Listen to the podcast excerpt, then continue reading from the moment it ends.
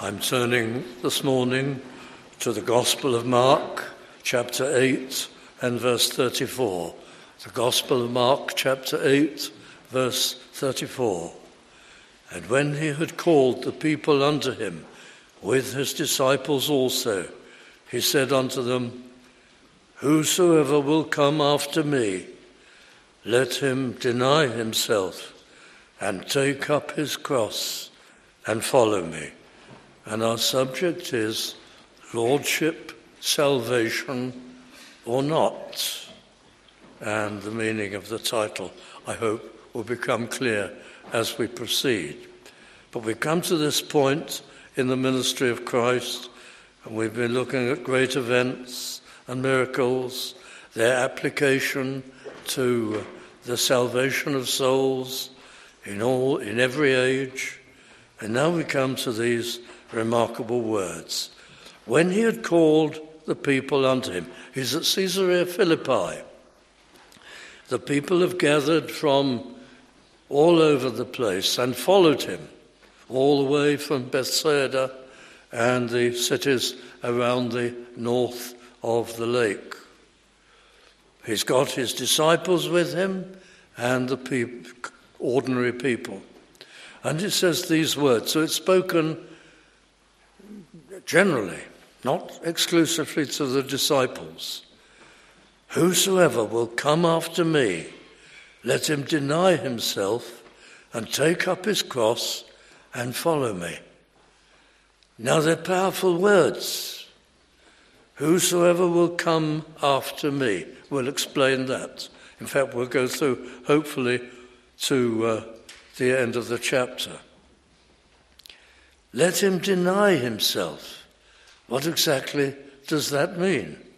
Are these all terms, conditions of salvation? We know you must repent of your sin and you must believe in Christ and particularly in Calvary's cross and the atonement in order to be saved. We know that you must yield yourself to Him. Are there other conditions of salvation? Are there other things which must be in place before you can be said to be saved? These are very strong words. Let him deny himself and take up his cross and follow me. They look like additional conditions. Should we resist them as conditions? Because if they're conditions of salvation, they look terribly like works. And salvation would surely no longer be by faith alone. So we require faith, and we require repentance, which is the obedience of faith, and yieldedness. But can we spell out stronger conditions? And yet the Lord appears to do so. So we have to explain that. For whosoever will save his life shall lose it, but whosoever shall lose his life for my sake and the gospel's, the same shall save it. So it's our task to look at these words this morning. He calls his disciples and the people, Whosoever will come after me. Jew or Gentile, rich or poor, whosoever will come after me, follow me. Now he's using words within the uh, imagery of discipleship. In those days, and especially among the Greeks, but also among the Jews, people followed mentors, particular teachers and they would attach themselves to those teachers. Those who wished to be part of the inner band, those who wished to be under their influence would attach themselves. Following implied a number of things. It implied being a learner, obviously. I am a disciple of so and so, in this case, of the Lord Jesus Christ. It implied being a supporter It implied being, in some measure, a servant of that person. You would do his bidding. You would go where he went. You were a follower. You complied. You obeyed. It implied being a promoter of his school of thought, of his uh, policy for life, of his general teaching. You were identified by his name, the name of your great teacher, be he a Greek philosopher or a Jewish rabbi. That's how things worked. A disciple was all those things. A follower was all those things. And the Lord Jesus Christ happily identifies with that general cultural picture for the purposes of defining a disciple. So would you be a follower of Christ, an imitator, a learner, a servant of, a promoter of his cause. It's all those things. You cannot pick and choose. You have to be a follower of Christ. But are all these things also conditions for salvation? Should they be added, as I mentioned earlier, to repentance and faith and yieldedness? Do we understand it all from the first day, from the very beginning? That's what we're going to look at. Whosoever will come after me, let him deny himself. Well, we'll take that first. What does it mean to deny yourself? Well, first of all, what it doesn't mean. It doesn't mean what some people have taken it to mean. In fact, many people have taken it to mean what the Church of Rome virtually takes it to mean. What many Anglicans, not all, but many, if not most Anglicans, take it to mean that salvation is by works. Let him deny himself. By denying yourself, what other religions often take it to mean? By fastings and observations, observances rather, or ceremonies, certain duties, and so on. By accomplishing this, that, and the other, you become a follower of Christ. Doesn't mean that. Let him deny himself does not mean you become a follower of Christ by not eating this or that or doing this or that. Being a follower of Christ may lead you not to do this and that, but it's certainly not a condition of salvation that you live in a particular. It doesn't mean that. It doesn't mean or imply salvation by works. Well, what does it mean? Let him deny himself. Well, it means let him uh, literally um, object to himself and put himself out of the picture, disavow all confidence in himself. Let him deny himself. It means this I cannot earn my salvation. I deny that I can pay for my salvation, that I can deserve it. I deny that I am good enough for God even partially. I deny that. I disavow all confidence in myself and my works and my goodness. I need the grace of Christ and free forgiveness. I need his atoning death to completely answer for me and my sins, to take the burden and the guilt away.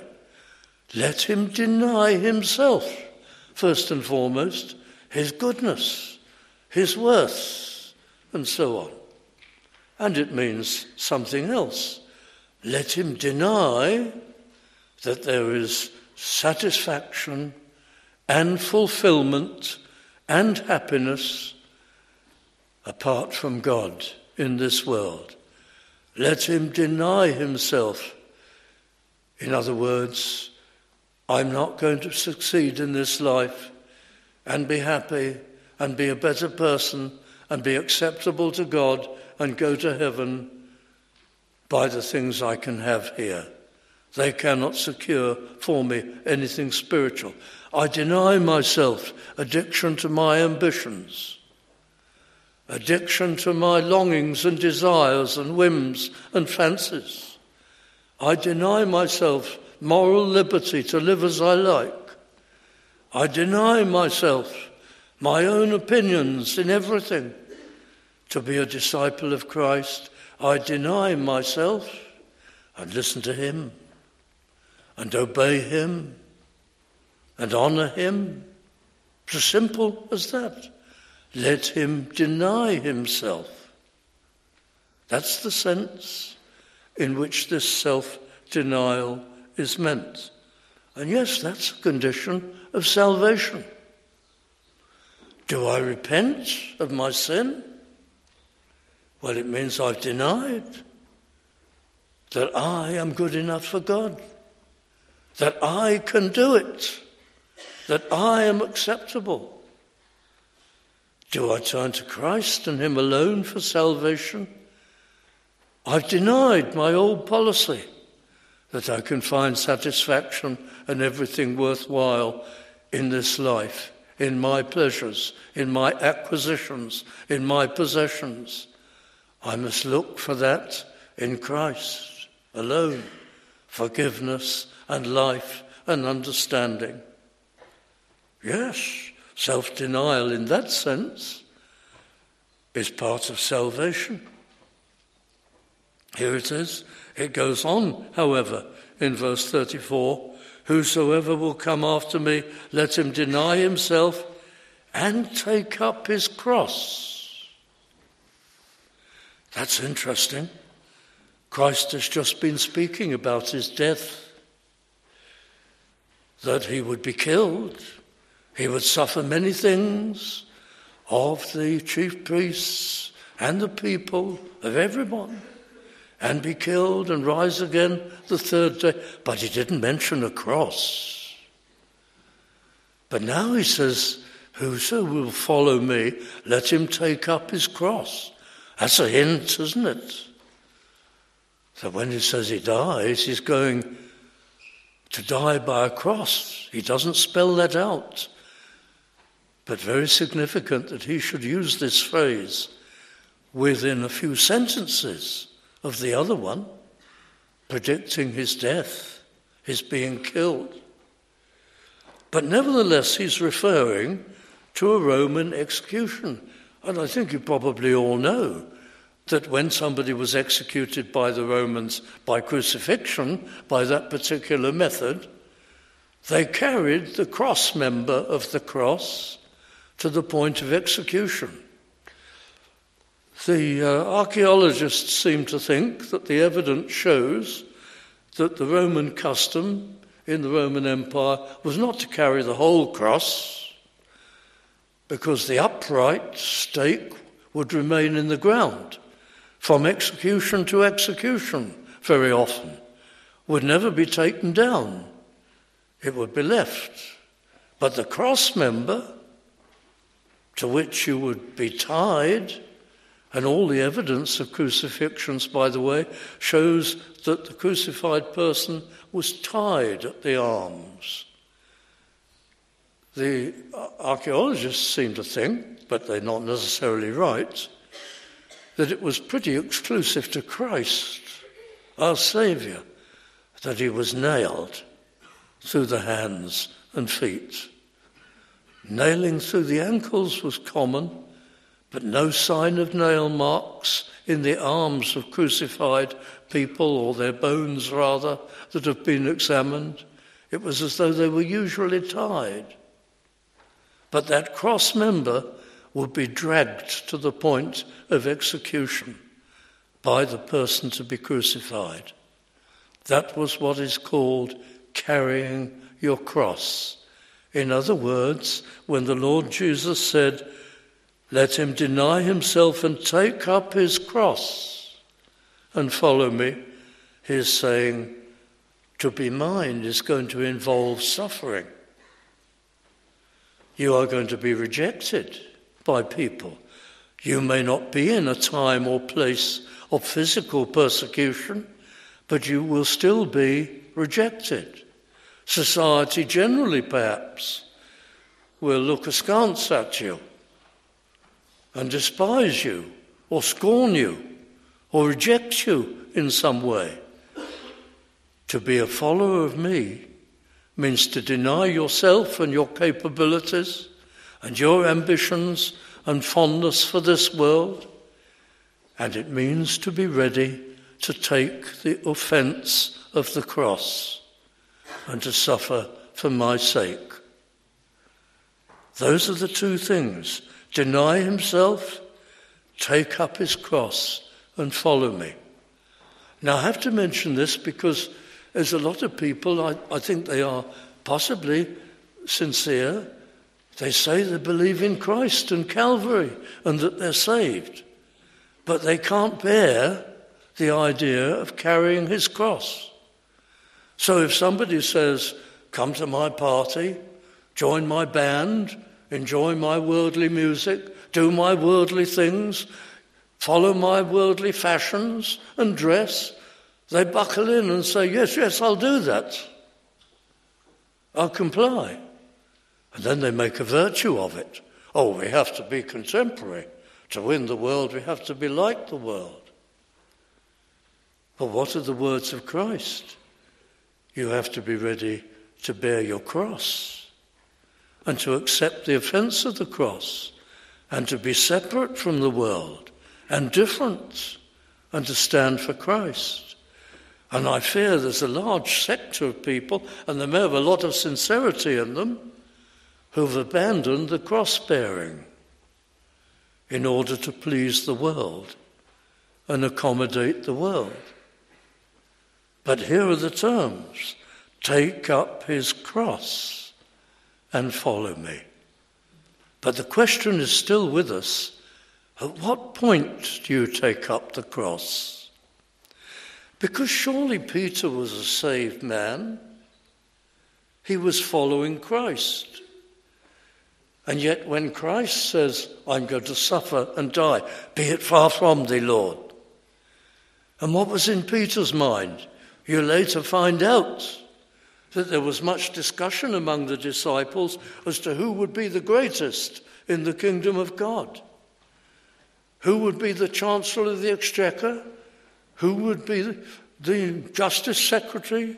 Who would be this? Who would be that in the administration of Jesus Christ when he took over the world?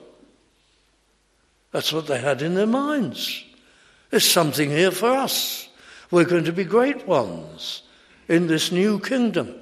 They understood him to be, as you know, a political Messiah. They didn't yet understand he was a spiritual Messiah.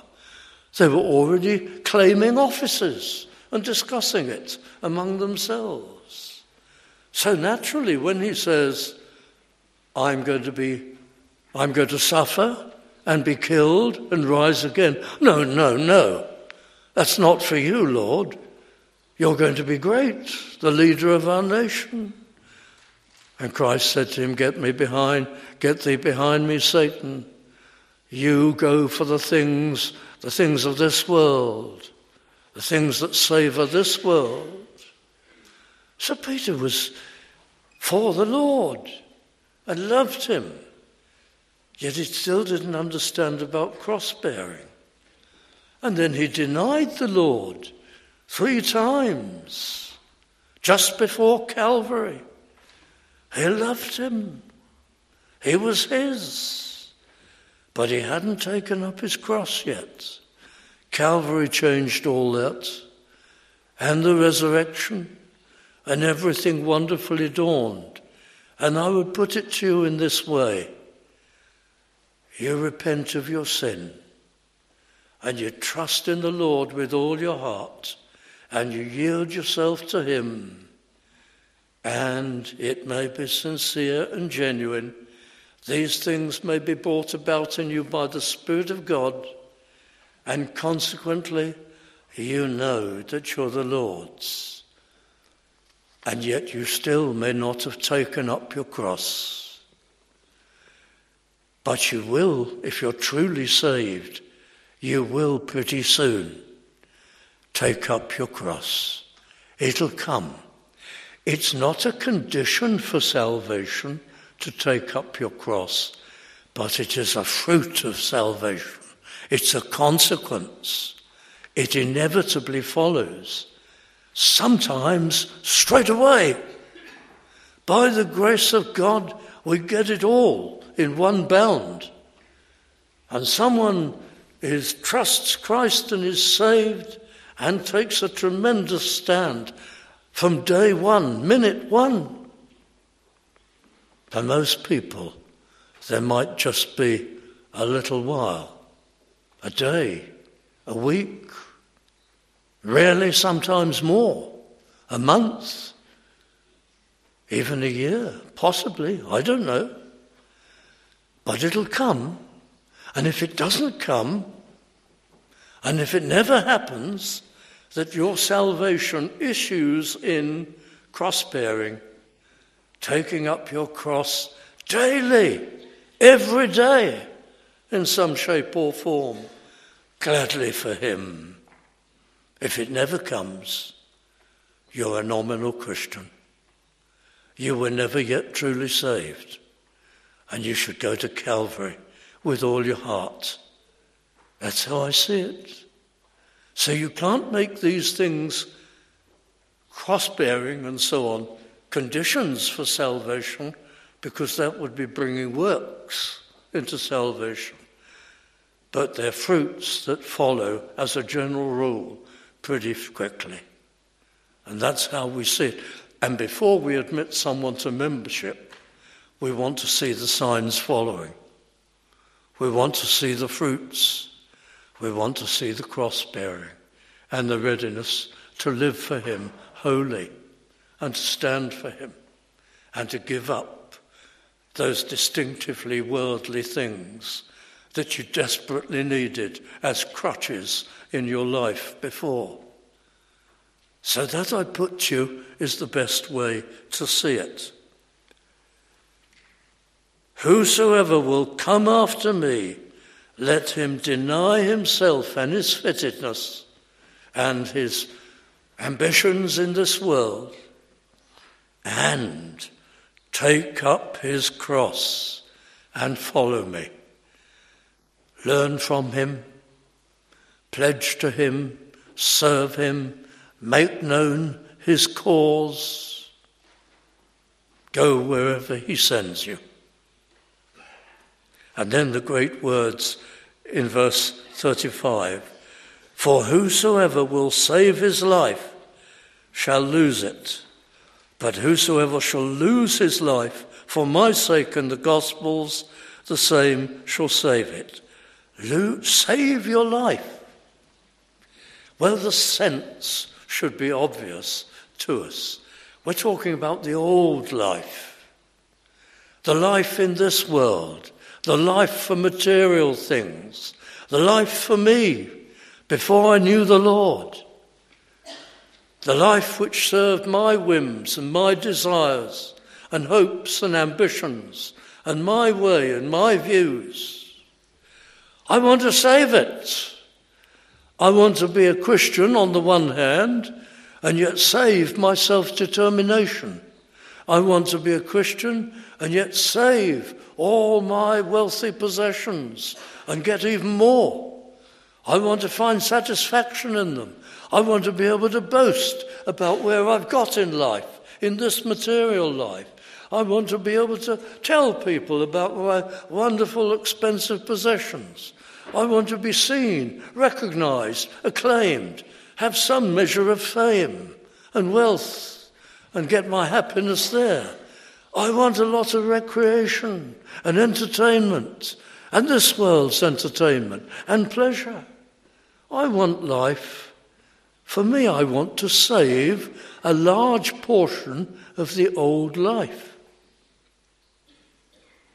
Whoever wants to do that will lose their life. Yes, but I trusted in Christ. I repented. I believed in Him. I go to church every week. You've still got the old life and the old delights and the old attachments. Whosoever will save the old life will lose it. Again, this is not a condition of salvation. The only condition of salvation, salvation by grace through faith alone, is repentance and faith in Christ. But very quickly the fruit comes. And I don't want to save the old life. But I know churches where lots and lots of the members are unchanged from the lives they lived before they were saved. They're still living for the pleasures of this world and for the gains and the ambitions and the station and the progress and the advancement. And the words of Christ are still true. Whosoever saves the old life will lose it. You need fruit of salvation if that's the case, or we're only nominal.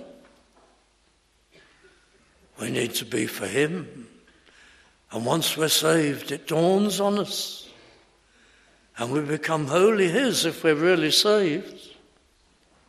And we don't want to save the old life. We want the new life, which is for Him, not for me. That's the meaning of it. And Christ was speaking not only to the disciples, but to the crowd. Not only to the crowd, but for the disciples. So there's a meaning for both. And for the disciples, you've got to be not saving the old life.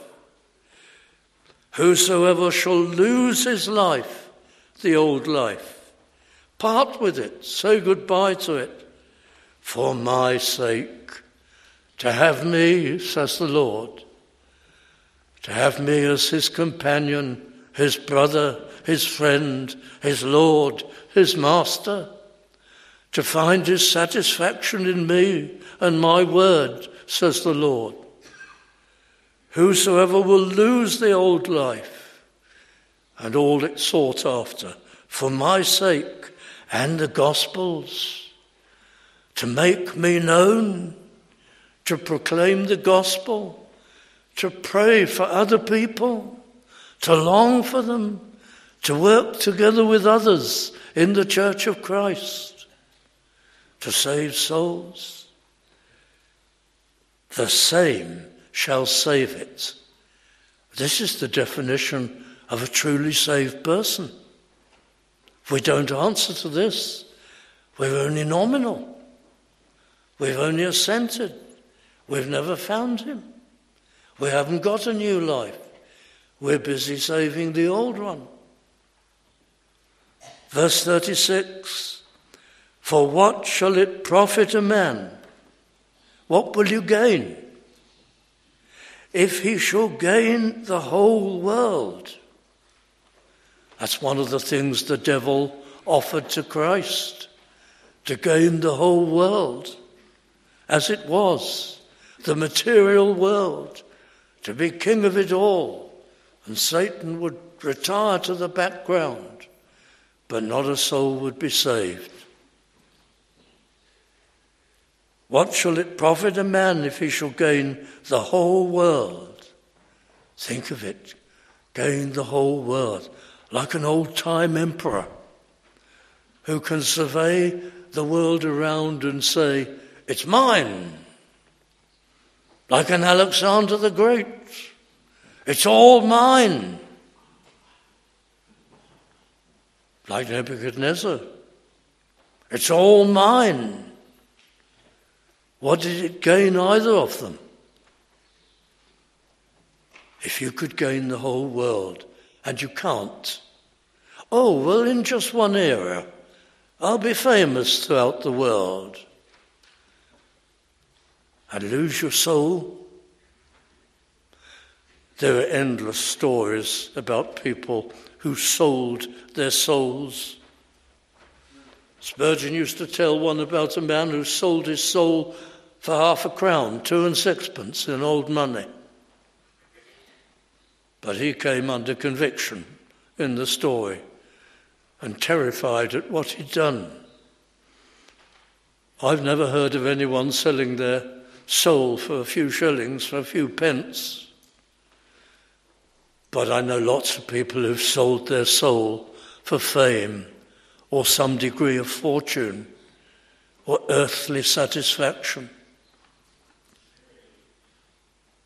If you gain the whole world in either wealth or notice, approval, whatever it is, and lose your soul,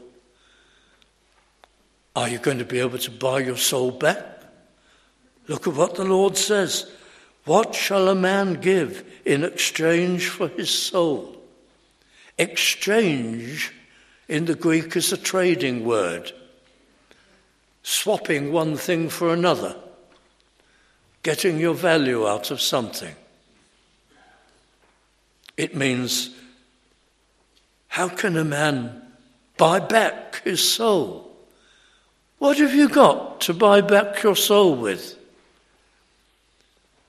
You live for something in this world rather than the Lord. And even as a Christian, you say, I'll worship, I'll believe, I'll read the Bible, I'll, I'll serve the Lord in some measure, but I'll hold on to my old life too and revel in things and position and wealth and acquisitions and all this sort of thing.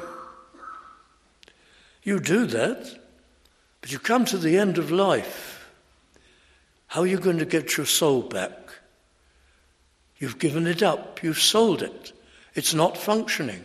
You're not walking with God. How are you going to get it back? You haven't got anything that can secure your soul. You can't buy it back. You haven't got anything that's of interest to God. Only Christ can purchase your soul in his redeeming love? What shall a man give in exchange for his soul? Once you've sold it, you've lost it, and you've sold it for nothing. Whosoever therefore, verse 38, and we come draw to conclusion with these words, whosoever therefore shall be ashamed of me, and the word ashamed translates the Greek which comes from disfigurement. If a person, the idea behind the word is this if a person is deeply disfigured, then that person would naturally want to hide his features or her features in some way. They would be an embarrassment to that person. That's the idea behind the word. Whoever is ashamed of Christ, as though he's a disfigurement to you. I don't want my work colleagues to know I'm a Christian. I'm embarrassed by my association with Christ. I don't want my family to know too much about it. I want to be a secret disciple.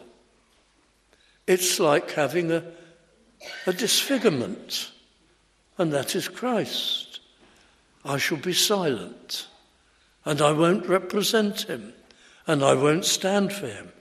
Whosoever therefore shall be ashamed of me, it couldn't be better translated. Ashamed of me and of my words in this adulterous and sinful generation. Yes, even though we're surrounded by a society and a, generation which revels in sin and adultery and LGBT values and so on, even though it's going to be rough for us to be ashamed of him and his words is so grave, is so insulting is so treacherously ungrateful, of him also shall the Son of Man be ashamed. Such a person must be a nominal Christian, not a true Christian. So if that's my position, and I say it doesn't represent me, I better get out of it quickly. I better pray for deliverance from it and represent him and let it be known that I am his and speak for him and pray for people and seek to reach them. If Christ would be ashamed of me because I'm ashamed of him, I must be nowhere. So I'll reverse my way of life and I'll ask him to help me and I will show this proof of conversion also. That's our counsel. Whosoever therefore shall be ashamed of me and of my words in this adulterous and sinful generation, of him also shall the Son of Man be ashamed. But listen to these final words. When he cometh. When he cometh, he's coming. And suddenly, one morning, one afternoon, one twilight, I don't know, there'll be a most astonishing light. You know how it is. Just now and then, a special kind of storm comes. And before it comes, there is the strangest sky that you've seen for weeks. You say it looked like that one day last year. It doesn't often happen. Menacing, threatening, sulking, quiet sky with a threat in it. And you say something unusual is coming. Well, just think of that. It's no illustration, but something many, many times more mysterious and strange and unusual than that. Such a light will appear before the coming of the Son of Man. And believers will know what it means. And then there'll be a sound. The scripture describes it in different ways a mighty sound, a piercing sound, a trumpet sound, but that may be a metaphor. It may not be like a trumpet, it may be literal. I can't tell you. But there'll be a commanding, resounding effect that we never heard before, and a light, and Christ shall come in his glory. Well, how can we describe that? The glory of his Father we cannot begin to know except that it will be overwhelming and glorious and magnificent. When he cometh in the glory of his Father with the holy angels, and time will be ended. And on that day, he will be ashamed of all who were ashamed of him. But, dear friends, do you have in you the mark of salvation? Not necessarily a condition of salvation, but a certain mark that you're a willing cross bearer, that you're not trying to save the old life, that you readily take up the new life, and that you represent Him. Wonderful signs and seals of assurance. You are His. It's the description of Christ the Lord.